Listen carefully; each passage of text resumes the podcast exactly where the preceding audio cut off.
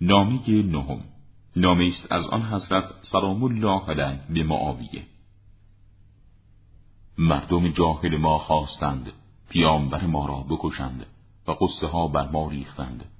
و با ما به نابکاری ها پرداختند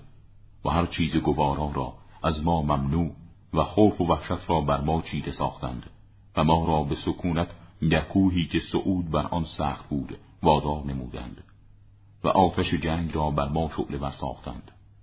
در نتیجه تحمل این سختی ها خداوند سبحان برای ما اراده دفاع از حوزه دین خود نمود و دفاع از قداست آن را خود به عهده گرفت.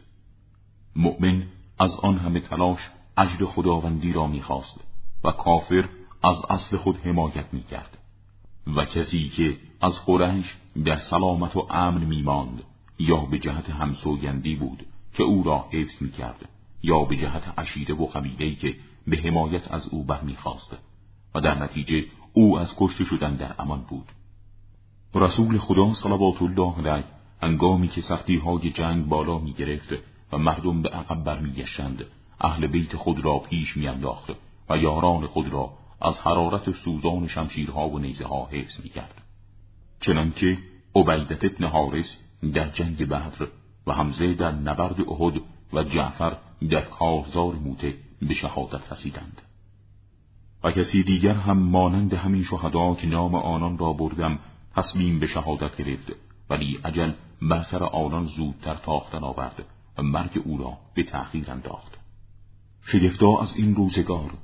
امروز مرا با کسی همانند قرار می‌دهند که همگام با من در راه دین حرکتی نکرده و مانند من پیشینه و قدمت در اسلام نداشته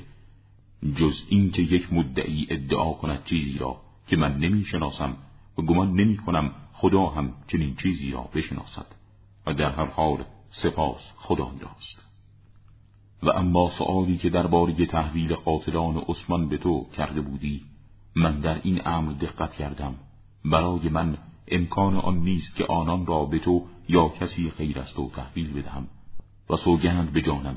اگر از گمراهی و خلاف افکنی که به راه انداخته ای برنگردی در اندک مدتی آنان را خواهی دید که تو را می جویند. و پیگردی آنان در خشکی و در جا و کوه و زمین تو را به زحمت نخواهد انداخت